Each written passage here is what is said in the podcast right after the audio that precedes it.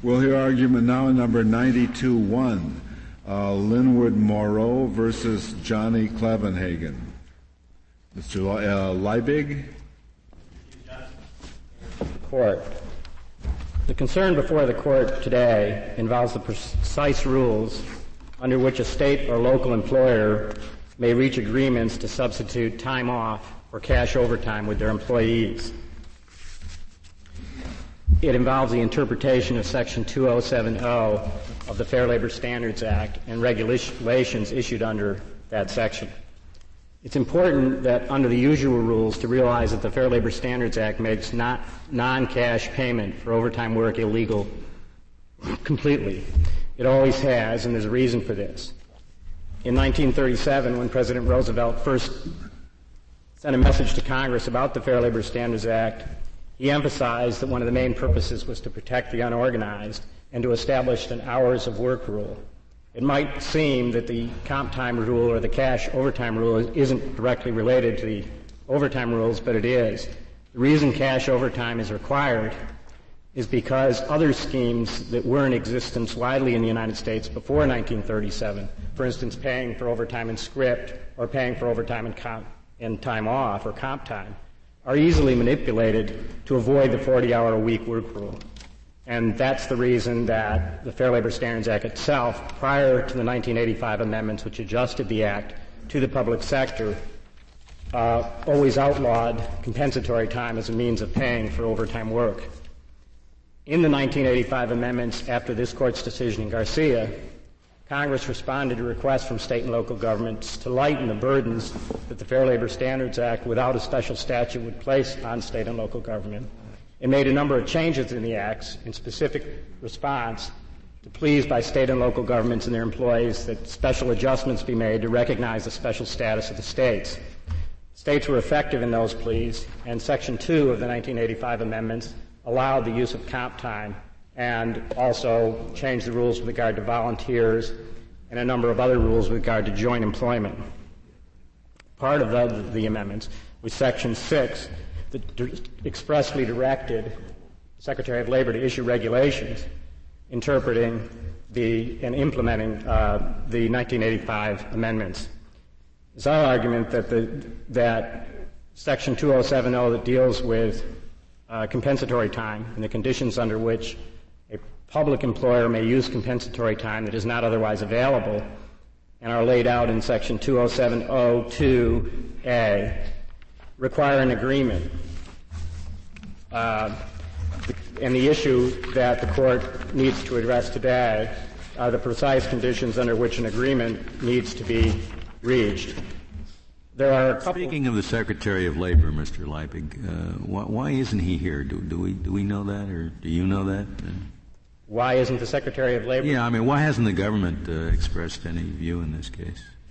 Um, Your Honor, I'm not sure completely. I'm not. I wouldn't be surprised if it has something to do with the fact that the briefs in this case were due almost immediately after the election in which the administration changed.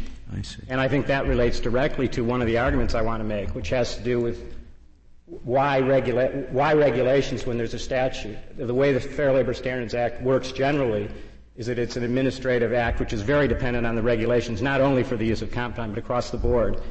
And one of the flexibilities in the act, the portions of the act that are in regulations, are, are in the executive branch, given to the executive branch by Congress, I think, partly specifically because of the increased flexibility that that allows over if they were in the statute themselves. And I think the increased flexibility has been demonstrated, particularly under the 1985 amendments. Not only did Congress make new amendments, but since then, on issues in which the states have been particularly concerned, they've gone to the Department of Labor and got adjustments to the regulations. In the Abshire case, which is a Ninth Circuit case dealing with who's exempt and who's not, uh, that case was appealed to the court, and the court denied cert. But, but at the same time, state and local governments went to the Department of Labor, and the Department of Labor changed the rules with regard to exemptions, specifically to recognize the special needs of state and local government. Uh, and that shows one of the reasons that it's wise under the Fair Labor Standards Act to have regulations dealing with this kind of an issue. I want to emphasize that Congress was unmistakably clear that states as states are covered by the Fair Labor Standards Act. Both Section 203 of the Act itself, subsections D and X, and Section 2070, Part 1, expressly and clearly leave no doubt that state and local employees are covered. Secondly, the 1985 amendments make it absolutely clear that the state function, that is personnel functions and the relationship between personnel functions and the payment of overtime, is also specifically and clearly re- regulated by the statute.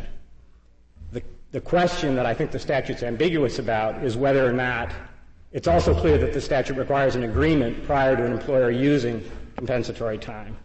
Where the ambiguity lies is in the situation where the employees designate a representative to deal with the employer, must an agreement be re- reached with the representative prior to the implementation of a compensatory time system.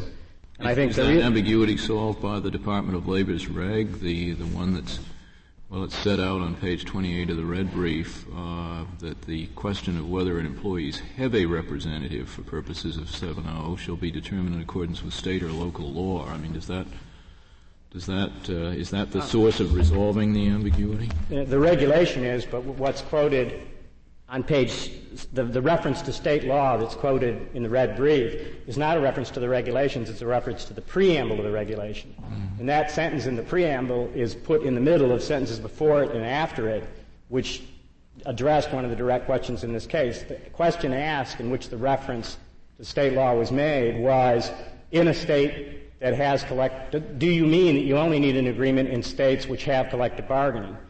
And the preamble says, no, we didn't mean that. Our regulations don't say that. But we do believe that to determine who the representative is in a given state, there may be a reference to state law. Doesn't it, isn't it also to be read by saying to determine whether there is a representative for the purposes of uh, of subsection one, you look to state law. In other words, does does this in in a way take the take the same position that the uh, I think it was the Senate version of the legislative history uh, took? The, I think there's two questions there. The first is the difference between the Senate and the House report. If I could hold that for a minute, I'll comment on that. The, the other question about whether you look for state law, I do think you look to state law to determine whether or not there's a representative. But when you look to state law, you do not look merely to state collective bargaining law. In other words, you're not just looking to state law to see whether or not there's a collective bargaining statute or not. If you were, the wording in the statute would be much simpler than it is now. It would not refer to all the things other than collective bargaining, which even little i1 refers to. So that it's, you do look for, to state law, but you look for such things. As, if there is state law providing for collective bargaining, then state law requires exclusive representation and requires that unilateral changes can't be made on any wage hour working condition without dealing with that representative. That model, the National Labor Relations Act model, exists in less than 25 states, and even in those states, there are all sorts of other models in place for different types of employees. Most states have different types of models, ranging from a meet and confer model where you have to meet but you don't have to agree, to having a situation in Texas where there's a Texas state statute that says employees can have a representative, but the representatives don't have the rights to collective bargaining agreements. So that I think, but what the what the preamble of the regulation says, and I want to make clear, this is the preamble of the regulation. So you got to go. It's a long drive from the statute to the preamble but the preamble to the regulations, I think, are trying to say if two people show up or three people show up and say they're the representative, you look to state law. It might be agency law. It might be all sorts of law in the state. Why don't you just as readily look to state law to determine what the significance of the designation of a representative is in states which do not allow collective bargaining agreements? Because under the preamble, the, under that reference in the preamble, which is the only reference to state law in this area anyway, you read the whole paragraph, it starts off by somebody asking exactly that question. Do you look to state law to find out whether a collective bargaining representative can enter in full agreements? And the answer that the Department of Labor in the preamble gave is no. It's also the clear answer in the, the plain meaning of the regulations themselves contain a clear statement that the representative, what matters is the designation of the employees, not the recognition of the employer. Mr. Leibig, where is the preamble set forth? Uh, it, it's easier for he, he uh, Justice Souter referred to the red brief, but I think it's easier if you have the uh, petitioner, the petition, the cert appendix. It is set forth in pages 30A uh, and 32. Oh, I'm sorry. That's the actual regulation. The preamble is set forth in 33A through 35A. Thank you. The actual regulations are in the pages just before that. Um, if I could also mention the Senate and House report that Justice Souter asked about. the House report refers to designated representatives, and the regulation, that is the regulation on 30A through 32A, adopts pretty much the House report. The argument is made by the petitioners that the House report may support that, but what about the Senate report? And I think the answer to that is if you look with rigor at the House and Senate report, you'll find that the actual language of Section 2070 is the direct language of the House report, not the Senate report.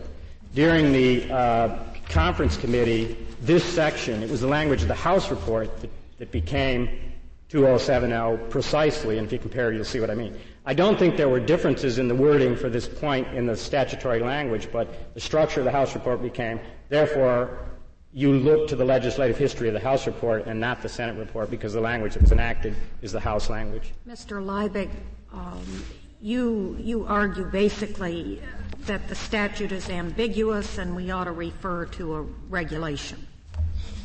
You think we have to take into account the, the case of Gregory against Ashcroft in interpreting this statute? Certainly, it is a traditional state function to determine uh, whether the state is going to negotiate over over time and whether the state must pay it. And true, uh, the statute does contemplate that states will be subject to it, but perhaps it doesn't contemplate it in the, the fashion you suggest. And if, if we look to Gregory against Ashcroft, we might come to a different conclusion, do you suppose? Um, no, Your Honor, I don't think if you look to Gregory v. Ashcroft, you would come to a different conclusion for this reason. First of all, I think on its face, Gregory speaks of interfering with the usual state and local functions. It, and uh, it, it does not, it seems to refer to the question of coverage. The Congress, Congress has to be clear about coverage. I grant it not just coverage of the states as states, but also coverage of the function of the state that is being regulated. Everybody agrees that this statute regulates the use of comp time by state and local employees. The question that the statute's ambiguous about is how do you arrange comp time agreements? In the statute, if you look to Gregory, Congress expressly says in the statute there's an express delegation of regulations, and the regulations do this. Now, the reason I think it's really the interchange between Chevron and Gregory and how do you read together, those together. And I don't think the court, uh, I don't think that there are precedent I can cite to say how you read the two together. I think that's a, a real challenging situation. I do think, though, if Gregory meant to abandon Chevron, we are launched on a very dangerous course.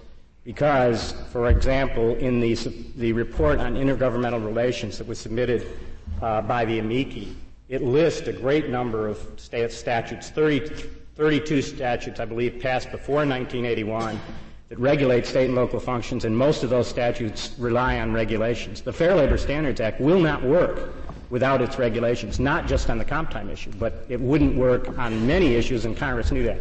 So I think that's the first point. The second point is I do think, and there's been a, number of law review commentary on the importance of increased rigor, rigor for Chevron, at least when it interacts with Gregory, but some would say generally.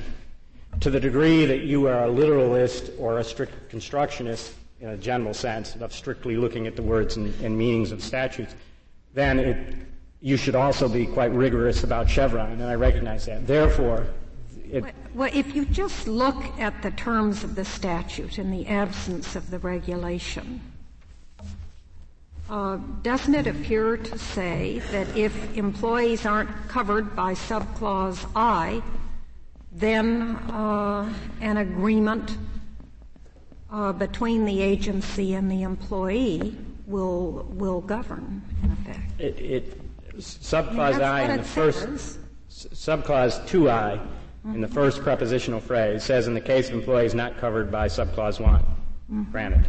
Yes. The problem is subclause 1 has a list of types of agreements, not types of employees. Subclause 1, and, and that's where the ambiguity lies. I don't think you can get to where I want to get by reading the statute alone, but, but you cannot also get to where the other side wants to get to by reading well, the statute. Seems That's to why me you can you can get pretty far by just looking at the terms of the statute. Perhaps the regulation um, simply isn't permitted. If let's do that for a minute. If you just read the terms of the statute, you get a situation in, in the in, as read by uh, the Harris County you get a situation where the statute would then say, if you want an agreement, you need a collective bargaining agreement, a memorandum of understanding, any other form of agreement, an agreement with individual or an agreement with individual employees. That basically covers every possible type of agreement you had. If that's what this means, you didn't need Section 2A at all because you could have just said the employer can have comp time whenever they want to because all they have to do is refuse every agreement and they're automatically in a place where they can impose, as Harris County did, as a condition of employment comp time. So if that's what Congress meant, first of all, they didn't need any of these words. Well, but, but, the, but, realistically, the employer is not in a position to refuse every collective bargaining agreement that's uh, that's pressed upon him. Re- I mean, you're quite right that they that they, that they could get there by simply refusing every agreement, but but realistically, that's not an available option. It, it, isn't an, available option in a limited number of states in the United States, and if Congress wanted to say that, they could have. But it is an available option in more than, for, for police employees, for example, well over 50% of total police employees in the United States. It is an available option. It's an option, in fact, in this case, Harris County took. They, they claim their agreement is based on an auditor's report. It's a form that you file when you're hired. It has your name, a bunch of boxes filled in, how much money you're going to pay, and then a little print at the bottom of the box that says, I accept this employment and the conditions and regulations, and that's what you sign. Still not be a vain act by Congress to set it up this way because it would preserve for those states that did have uh, collective bargaining with public employees under under 2a little little i, it would preserve uh, the uh, the power and the, and the position of the union in those states. But in that you case, should be the last person to you know to criticize in, it. In that case, though, too little I would just say collective bargaining agreements. It wouldn't say. First of all, it wouldn't say memorandum of understanding in the normal sense, but there's you could argue about that. But it wouldn't say any other agreement between the public agency and representatives obviously, this statute is not meant to apply only that you only need agreement in states with collective bargaining. I think you do need a, an agreement in states with collective bargaining, and that's why the preamble of the regulations makes the reference to looking at state law to find out how state law sets up rights of representation. I'd emphasize in Texas, there isn't a collective bargaining statute, but there is a statute that says public employees can deal with their employer through a representative not to reach contracts, but to deal with them on all sorts of other things. And the, and the actual representative in this case regularly represents its members in grievances and before the city council in all sorts of ways, and has other agreements with Harris County that are enforced regularly. It has a dues checkoff agreement. Right. It deals with Harris County all the time. So that you're right. If, if Congress wanted to say there's only two situations, states with collective bargaining and they have certain special, rights in states without collective bargaining, and in those states you can impose this as a, as a term and condition of employment, they wouldn't have used these words. More than that, what this, th- these words are ambiguous if you look at them rigorously. And therefore, what these words meant, Congress vested in the Department of Labor appropriately, I would say, even under a rigorous application of Chevron, to decide, not in the courts to decide, in the Department well, of Labor. I mean, wor- words can be ambiguous, but there's, you know, there's a scope of ambiguity. Uh, red can mean, you know, R-E-A-D or R-E-D, but it can't mean donkey. Uh, and is, is what you're urging upon us within the scope of, of the ambiguity here? I think so, and I think the way you judge that is you look at the words and see if they're unclear. Not one, one definition of ambiguity is two meanings, but other def, the, the, word ambiguity, I think, is also used to mean when a stat, in this context, the context of using regulations, when a statute is unclear. Why, but to decide the, that. You, the, the critical phrase is employees not covered by subclause I, and as you point out, subclause I does not describe employees, but it describes agreements. Why wouldn't it, therefore, be logical to say you know, uh, that it means employees uh, not covered by agreements under sub under subpart I. That wouldn't be logical for a number. The first reason it wouldn't be logical is because if you play that out, what that would mean, Congress wouldn't have needed all these words to, to say that. That's one. The second reason is if you look at the overall structure of the 1985 amendments, that doesn't make sense as we've explained in the brief. But more importantly, if you look at the structure of the Fair Labor Standards Act as a whole, it wouldn't make sense because it would vest employers with the possibility of doing it what exactly happened in Texas. That is, completely abrogate the need for any agreement at all, because if comp time can be imposed as a condition of employment. Well, th- th- those are all good policy reasons, but, but what you urge upon us instead is that it means employees who do not have a representative? No, what I urge on you is the statute is ambiguous. It could mean, and it would be reasonable for it to mean what you described earlier. It also could mean that the people covered by one are those people that have a representative and therefore could get various forms of agreement. The question before the court is but who decides which it means. But I don't see how yours is one of the available options. I'm not sure that yours is within the scope of the ambiguity. If, if you, for, you mean because it could only because you're you're not covered by by little i. You are not an employee covered by little i simply because you have a representative. Whether you're an employee covered by little, first of all, there's a couple of reasons why I think you are. One, one is from the regulations, but let me make another point. If you look, first of all, if you read it, there is doubt about it. Enough doubt, at least I would argue, to look at the legislative history both the Senate and the House report don't agree, do agree about one thing, that I is meant to apply only where, there, in every case where there's a representative, and 2I only rep- applies where there's not a representative. And both the Senate and the House reports are very clear about that, and specifically uh, indicate uh, at in the Senate report in the petitioner's appendix at 101A and the House report at 36A. So they both say the meaning that I said is what it means that whether there's an agreement or not.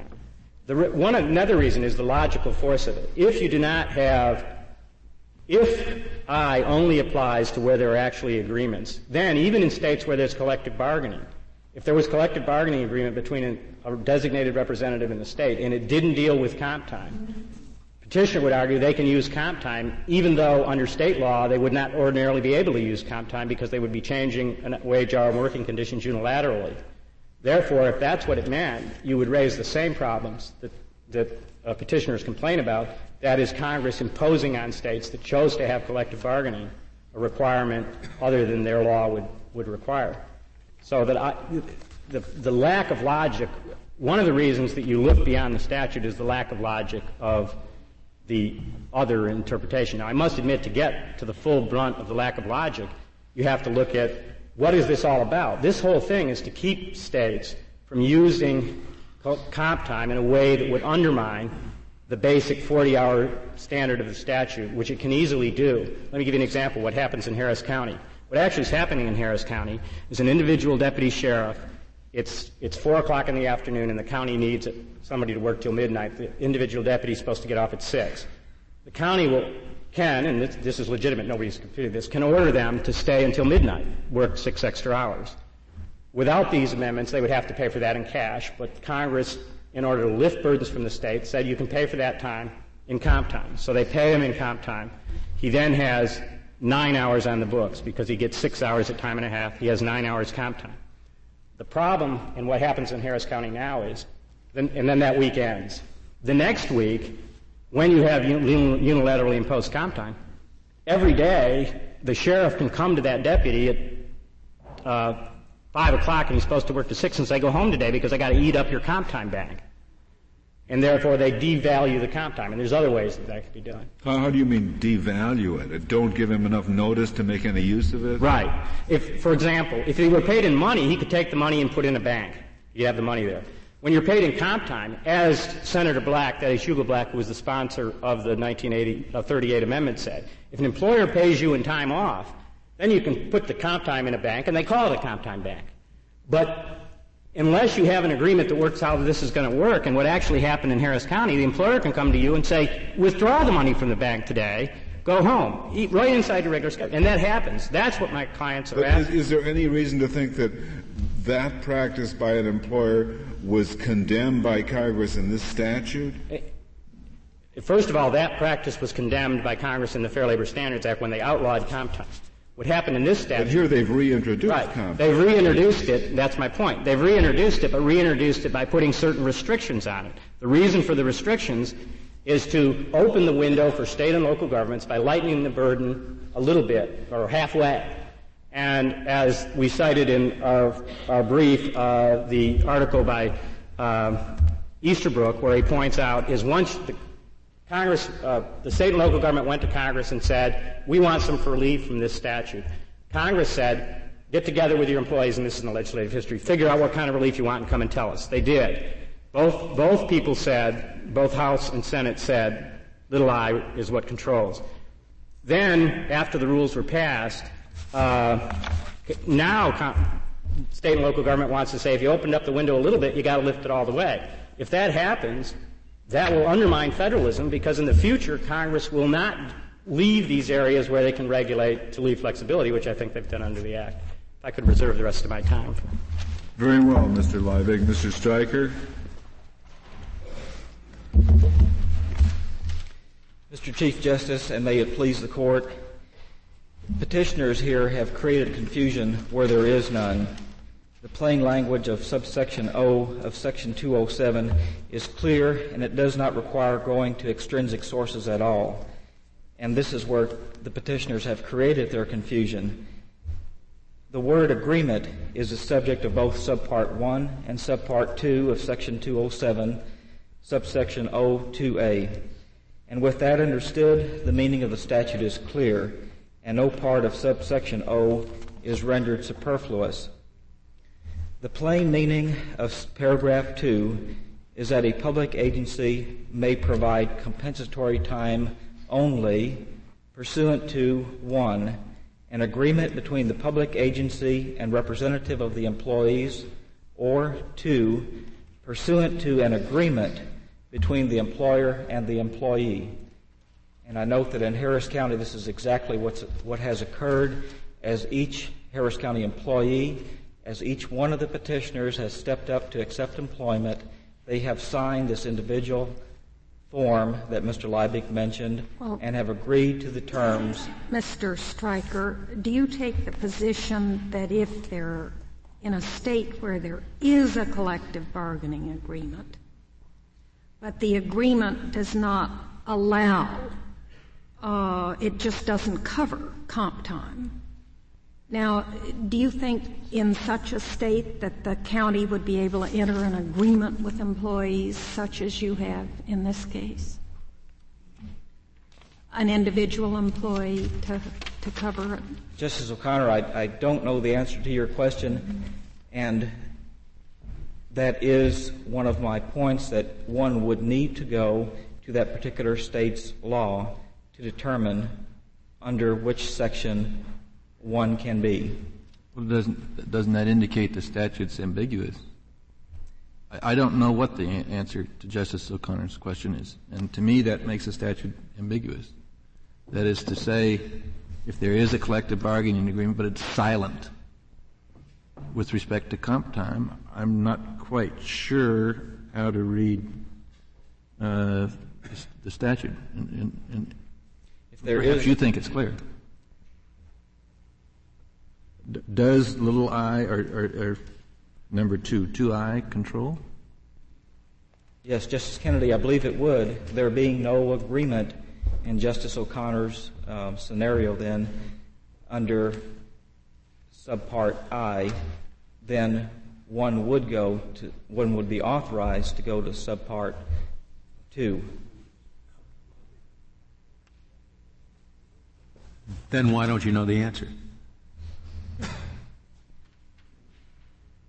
I believe then, Justice that is the answer. Scalia, that, that I, uh, if I understood Justice O'Connor's question correctly, then if there is no agreement under uh, subpart I, then one would be authorized to go to subpart two. Well, but that's the question. Is, is there an agreement if there is a collective bargaining agreement that's silent? That doesn't seem to me that the answer to that is self-evident. If one focuses on the words of, of this particular statute and focuses on the subject of, of subpart 1, that being, is there an agreement reached between a representative and the, um, the uh, employer, there be, if there is no such agreement, then one would go to subpart two. But it's not clear that there is such agreement because it doesn't talk about agreement. It talks about agreement uh, with reference to compensatory time.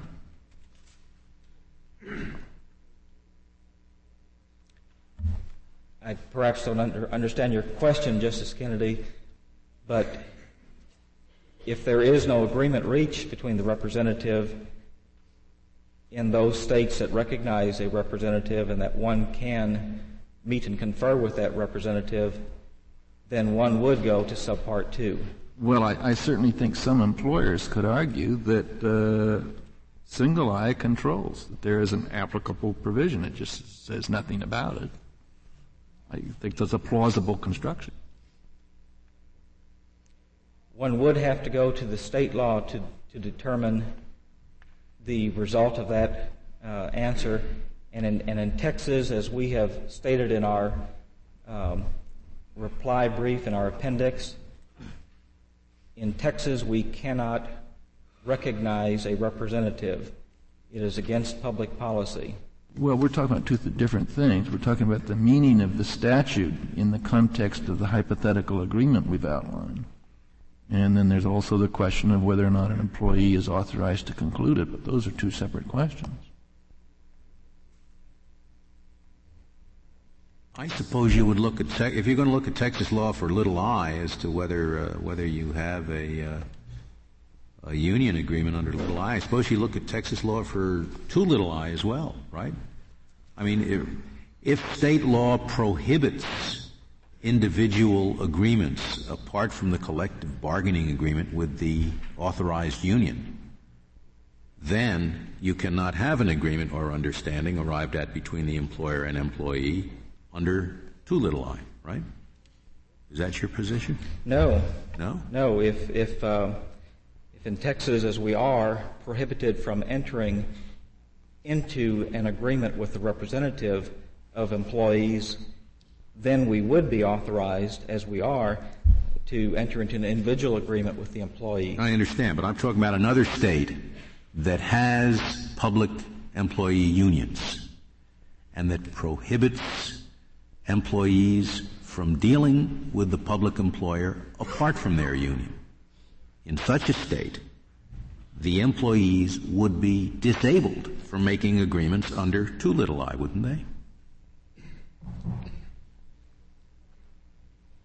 Yes. yes there would be no be agreement or understanding. So you, you would preserve you would preserve the exclusive bargaining power of the uh, of the authorized union.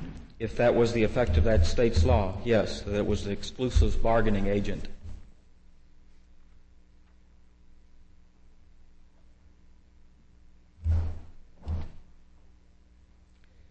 I'd like to continue then on that, that particular point that um, the plain meaning of the statute, that being the subject is of both part one and two, is agreement.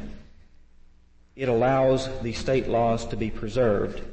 And with all the various state laws out there, I, I ask how one can override this plain meaning of the statute. I want to now turn your attention to the background in which subsection 207 arose in order to gain a correct understanding of subsection 207. This court had just decided the Garcia case in February of 1985, which extended provisions of the FLSA to state and local governments. However, a great, great variety of compensatory time arrangements had developed between public employers and their employees, and long-standing practices existed concerning the use of compensatory time which were of mutual benefit to both the public employee and the public employer. This background of mutually beneficial compensatory time arrangements was the background in which Congress passed Section 2070. Already by November of 1985, Congress had passed this Section O to help public employees and public employers preserve their mutually beneficial compensatory time practices. Congress was not for a minute going to allow the full weight of the Garcia decision to descend upon the public employers, be they state governmental governments or local governmental entities.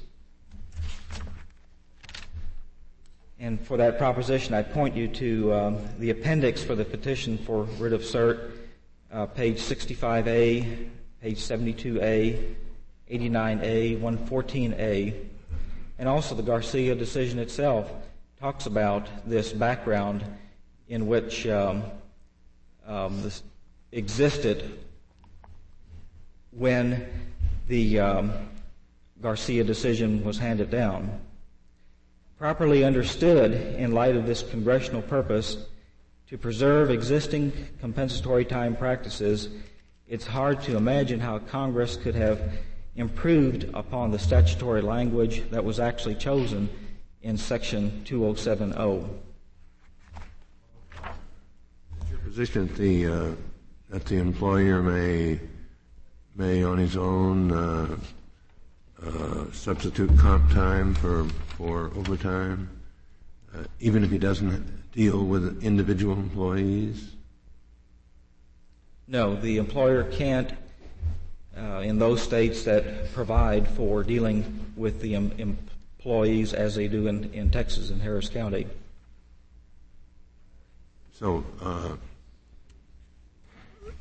does Harris County forbid dealing with individual employees? No. In, in this particular case, um, all of the petitioners have signed individual compensation forms mm-hmm. whereby they accept the um, comp, time. comp time arrangement which exists in the personnel regs of Harris County. And by the way, those the uh, those regulations provide, or the individual agreements provide, that the first uh, 240 hours of compensatory time shall be placed in a bank of, for the employee, so-called a comp time bank. After 240 hours. By the way, those hours are time and a half hours. After that time, the employees receive cash for each hour worked at the rate of time and one half. Stryker, you, you say it's hard to imagine how they could have could have put it better. I can imagine how they could have put it better. If if it means what you say it means, they could have said in, in two little I, absent such applicable provisions, comma an agreement or understanding arrived at between the employer and employee. That, that, that's the meaning you want to give it, right? Yes. That would be a much clearer way to put it, don't you think? Instead of in the case of employees not covered by subclause I? I believe they stated that, Justice Scalia, when, when they said those employees not covered by subsection 1 well, it would have made sense to me to say pursuant to little i, applicable provisions of a collective bargaining agreement, blah, blah, blah, blah, or other agreement. Little two, absent such applicable provisions, comma. That's very clear. Isn't that clear?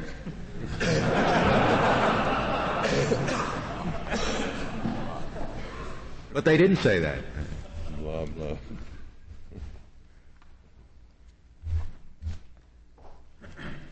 Well, do you take the provision the statute uh, that refers to agreements or to groups or to types of employees? Does it refer to types of agreements? To agreements. The subject of both subpart 1 and subpart 2 is, is agreement. It just cannot be any clearer than that. The statement of the statute we could reread paragraph 2 to, to gain this understanding. A public agency may provide compensatory time only pursuant to subpart 1. There it talks about an agreement between the public employer and a representative. And 2, also the subject matter is pursuant to an agreement. There it happens to be talking about an agreement entered into by the employer and the individual employee. But it, it, it just cannot be any clearer that, that the subject matter is agreement in both subparts. May I, may I ask you, uh, if, what if there were an agreement, collective bargaining agreement in existence which prohibited the use of comp time? Would uh, subparagraph 2 apply? Because those employees would not be permitted to do it by a collective bargaining agreement. They were forbidden to do it. I don't believe, um, Justice Stevens, that subpart 2 could apply because in section um, subsection O, subpart B, it talks about existing collective bargaining agreements.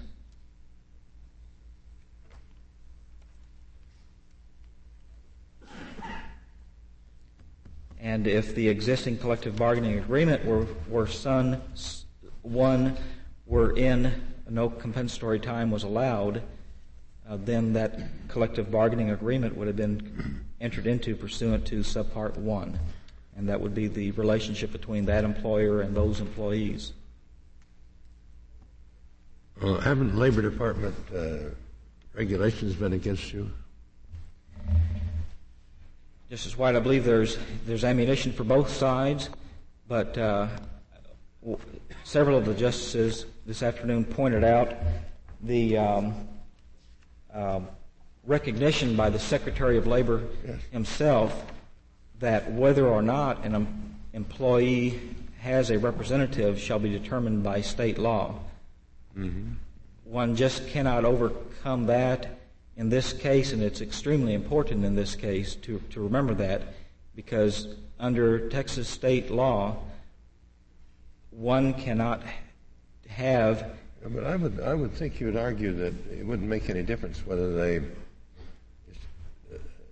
had a representative or not. they might have a representative, but they would have no agreement. That's correct. I, am sorry, perhaps I misunderstood, but but again, the end result is there must be an agreement necessarily because we cannot. There must be a collective bargaining agreement with their representative. That's correct. What, what do you do with, with, the language in the in the statement of basis and purpose for the rule, which uh, which says that the department believes that the proposed rule accurately reflects the statutory requirement according to the agency, that a CBA memorandum of understanding or other agreement be reached between the public agency and the representative of the employees where the employees have designated a representative. If they have designated a representative, says says this, uh, the agreement must re- be reached with that representative. Preemption preemption or the, the um, I think then we have come into the uh, Gregory v. Ashcroft area where there must be a plain statement by Congress to uh, upset the balance, the traditional balance between federal and state rights. There is no such plain statement made by Congress in this subsection O. Well, I mean, my goodness, it, it has to be in every detail of a scheme. They, they, they have made the decision to apply the Fair Labor Standards Act to the states.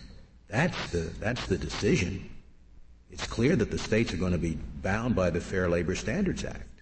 I agree with you. And you're saying that every detail of the Fair Labor Standards Act must moreover be particularly clear as applied to the states. Otherwise, in every little section of the Act, you're going to have one rule for the states and one rule for the private employer. That doesn't strike me as very sensible. I agree with you, Justice Scalia, certainly that uh, it was the intent of Congress to apply, or this court to apply the FLSA to the state and local governments, but it is not the intent of this court without a plain statement by Congress to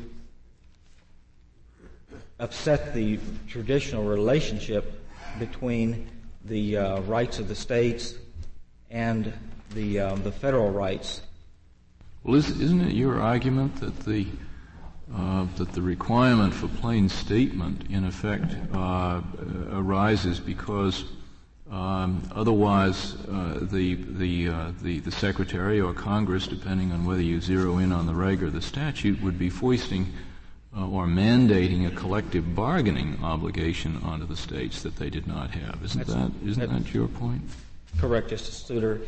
It, um, although the the Chevron case talks about the the uh, secretaries or the administrative regulations, but the Gregory case talks about what Congress can do and to um, allow the regulations to have greater, to have the uh, Chevron case take precedent over the Gregory case would allow the, the regulations to do what Congress itself cannot do.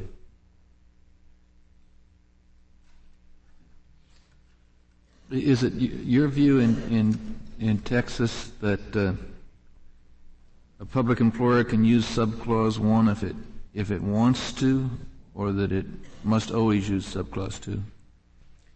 In, in Texas, if the um, pursuant to the statute, the Police and Firemen's Act, a election were held authorizing the um, uh, collective bargaining arrangement, then, then it, one could get into subsection one, and, and that, of course, is um, page 3A in our brief in opposition to the petition for writ of cert.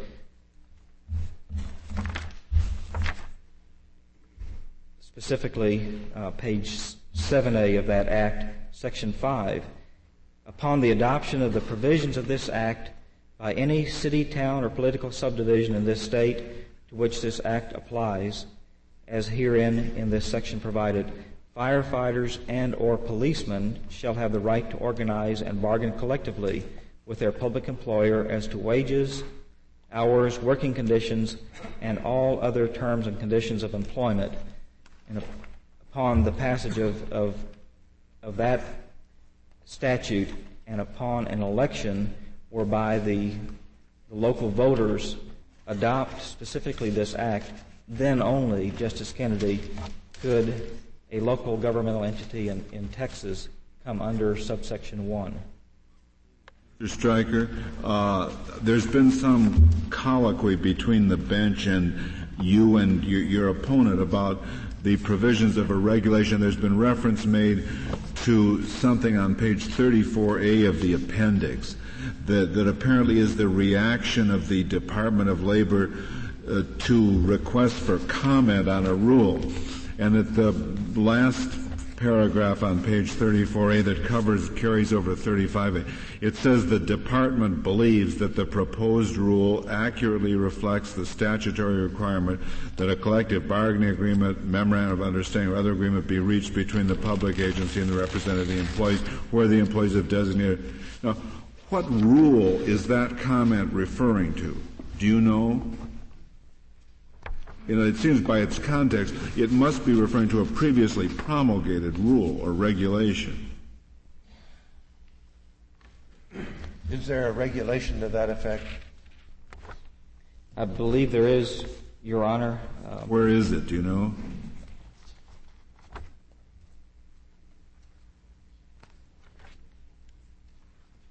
Well, if, if, if, you don't know, just just proceed. But I would.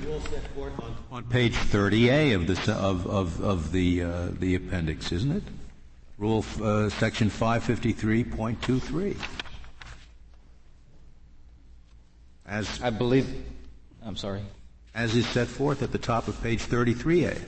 They are, this is a statement of basis and purpose. It's not just a response to comments either. It's the statement of basis and purpose that must be adopted uh, with the rules, and it's it's it's as uh, authoritative as the rules themselves. It's it's a part of the adoption of the rules, isn't it? I, I believe you're you're right, Justice Scalia. It um, on page 38 talks about if the employees do not have a representative, compensatory time may be used in lieu of cash. Only if there is such an agreement or understanding. But I, I wish to note, Justice Rehnquist, that the comment on page 34A by the, the Secretary does not mean that, that he refused the point that, that this particular governmental entity was making. And I would submit that it can be read congruently with, with my interpretation that if, if the subject matter of a subclause 1 is agreement, there being no agreement reached, then therefore. Yes, but if, what if the regulation says if there's a representative, if there's a representative been designated, there has to be an agreement. regardless of what state law says. This statute, Your Honor, does not say that, though. And well, but the regulation does. Uh, in on page 31A, subpart C, where employees of a public agency do not have a recognized or otherwise designated representative, the agreement or understanding concerning compensatory time off must be between the public agency and the individual employee. But that's only the case where employees do not have a recognized or otherwise, or otherwise designated representative. And that language at the bottom of 34A is, in, uh, as I understand it, an explanation of that same provision. Well, is there now, some uh, is there some case or some law that says that a state uh, may uh, forbid uh, or may not forbid uh, collective agreements between their employees and a union?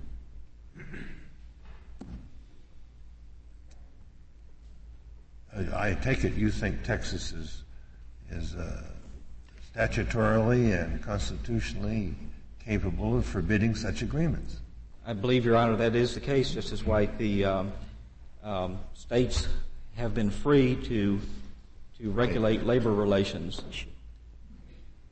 And if I could also make one point in, in regard to the prior question. Well, if that's the law, uh, uh, certainly the uh, if if if that's the controlling law, the the uh, regulation to the extent it says that if there's a representative been, been named, there must be an agreement. Uh, that just doesn't hold up. And that is not what, what this particular subpart I speaks of. If I could take a brief moment to spend on, on uh, page 31A that this, the regulation states where employees of a public agency do not have a recognized or otherwise designated representative. Harris County or uh, nor any local governmental entity in Texas can recognize a, de- a designated representative it is not possible to enter into an agreement in Texas with a representative unless the election that we previously discussed has been held. May I, you said they can have a representative, they just can't enter into an agreement with them. That's right. Uh, Literally, be, they have a representative. But not for um, the purposes of subsection O to enter into a compensatory time agreement. The representative in Texas has, was previously discussed, can present grievances and um, other concerns, employee concerns, but because of 5451C and C-1, we cannot meet and confer with a union representative of a public employee to enter into a. Uh, of course, if you read the secretary's regulation literally, that just would mean that's kind of tough luck. You cannot make the agreement that you need to make to uh, provide for comp time, and that's one way to read it. It's unfortunate, but state law just disables you from taking advantage of this uh, exception in the statute. Justice Stevens, if if it were to stop there, uh, that may be true, but but we have not stopped there. We do have individual agreements with the employees. Yes, but if the regulations uh, mean what they say, literally, and they may or may not, you weren't entitled to do that because the subparagraph I prohibition kicked in and said you can't have it, uh, as, as interpreted by the secretary. Well, I, I'm just covering the same ground I gather that, that your answer in your brief or in somebody's brief to the language at the bottom of 34A was the language at the top of 35A, wasn't it? Namely the sentence that says, it is the department's intention that the question of whether employees have a representative for purposes of, of, of FLSA, section 7.0, shall be determined in accordance with state or local law and practices.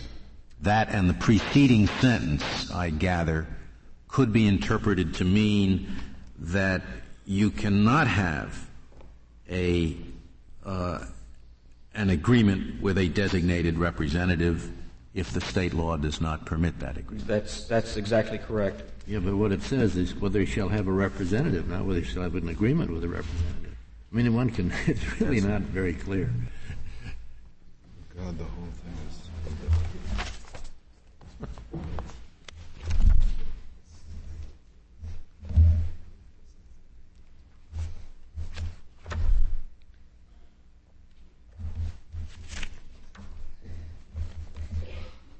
I could take a moment with, with the impact of uh, the court's decision. It could have a substantial impact not only on the respondents, but on uh, all state and local governmental entities. It would have an impact um, in regard to their ability to provide essential services to the citizens of those entities. And I don't can't think of a more um, quintessential uh, service to the employee, to the people of a local government entity than the police services. The current value of Harris County's. Thank you. Thank you, Mr. Stryker. Mr. Leibig, you have four minutes remaining. Um, I'd just like to make uh, three points. Uh, the first one deals with Texas law. Uh, I'd like to point out that the, the statute referred to uh, by Mr. Stryker uh, also says in Section 6 that employees may have representatives, and the representatives may deal with uh, issues arising in, in the workplace, deal, including wages, hours, and working conditions. I admit it doesn't, it, it prohibits having a collective bargaining agreement, but it does allow representation. It's very important, and we've emphasized in our brief, that we are not claiming, and the Fair Labor Standards Act does not require that there be a collective bargaining contract covering comp time. The only, it, it, requires a special new entity directed by Congress, which is a comp time agreement under the Fair Labor Standards Act. The only consequences of having an agreement is that you can use comp time. The only consequences of violating the agreement is that if you're sued for cash overtime, you do not have that defense. Which yeah, but to that extent, you would have a collective bargaining agreement. Well, it's not a collective. Call it anything you want to, but it's a collective bargaining agreement on that subject. It's not a collective bargaining agreement in the sense that collective bargaining agreements are ordinarily agreements between one between exclusive representatives and their employees. They normally the situation in which collective bargaining agreements of the kind we're talking about are created normally prohibit unilateral dealings between employees that. This is different than that. As the, as the Fifth Circuit pointed out, a deputy sheriff in Texas could designate his minister to be his representative, or a lawyer, or anybody to be the representative. It's only if they want a representative, you have to deal with the representative. And the reason for that is to encourage voluntariness of the agreements. You contend, as a matter of Texas law, that the collective bargaining agent can enter into comp time agreements? As a matter of Texas law, employees can designate a representative. Even Texas law gives them the right to do that and recognizes the right of the representative to act for the employees, as an agent would act for the employees. Then they can enter into an agreement. If, once the agreement's entered. I wish you'd tell me yes or no. Yes. Yeah. Yes, I do. Once an agreement's entered, though, it's very important to be the only way to enforce the agreement is as a defense against statutory claims under the Fair Labor Standards Act for cash. It's not enforceable anywhere else, and that's the only consequence of the agreement. The, the state courts can refuse to recognize it as a contract, a collective bargaining contract, or an agreement. Another difference is it's not an exclusive representative situation. Each employee can designate or not designate whoever they want. Bargaining agreement, whether it's enforceable or not in this case. Right. And the second thing I would like to point out. And so, uh, so uh, are employees uh, covered by little uh, I, little I? I think employees are covered by the employees in this case would be covered by they are employees who do not have an agreement, and therefore you cannot use two little I to do directly with them. One other thing I just want to make clear while I'm time is that the the agreement that the employer is referring to is just a form that has a little place at the bottom that you sign. It doesn't mention comp time. It doesn't mention anything. It says as a condition of employment, you're accepting whatever regulations we have now or ever have. And we can change them whenever we want. And you sign that to get your paycheck. It's not a negotiated agreement. I never doubted it, yeah. Mr. Stryker. I, I and the point, the point of all this is the reason to, de- to require the designation of representative is the traditional way to guarantee that agreements are voluntary. It's, if you have a represent, as long as employees have a right to have a representative, which is what we're talking about here, if they don't choose to have a representative, then you can presume when they send this form and are paid in that way, they were volunteers. If they do designate the representative, then you should have to deal with the representative. And if the representative on an individual basis works out an agreement, then that agreement is only useful for one purpose, is a defense against claims for cash by the state under the Fair Labor Standards Act. The Does that position ignore it. take you beyond the, um, uh, the Secretary's position in the regs? No, that, I think that is the secretary. Well, the Secretary took the position that if you've got a collective bargaining agreement, this is the way you must agree on this subject. Did he take the position that if you don't have a collective bargaining agreement, there may be the kind of agreement that you speak of for defensive purposes, and it must be done in that way? I think the secretary's position is you either have to have one of the kinds of agreements talked about in little I-1. Which Doesn't is not necessarily a CBA. Right, but the reason they say we look to state law, states can say public employees can only choose exclusive representatives, and if they do, they're, they're, they're regulating the choice of a representative, not the arrival at agreement. And states can, and Texas has. Thank Texas you, has a thank- statute. Thank you, Mr. Leibig. Your Thank time you. has expired. The case is submitted.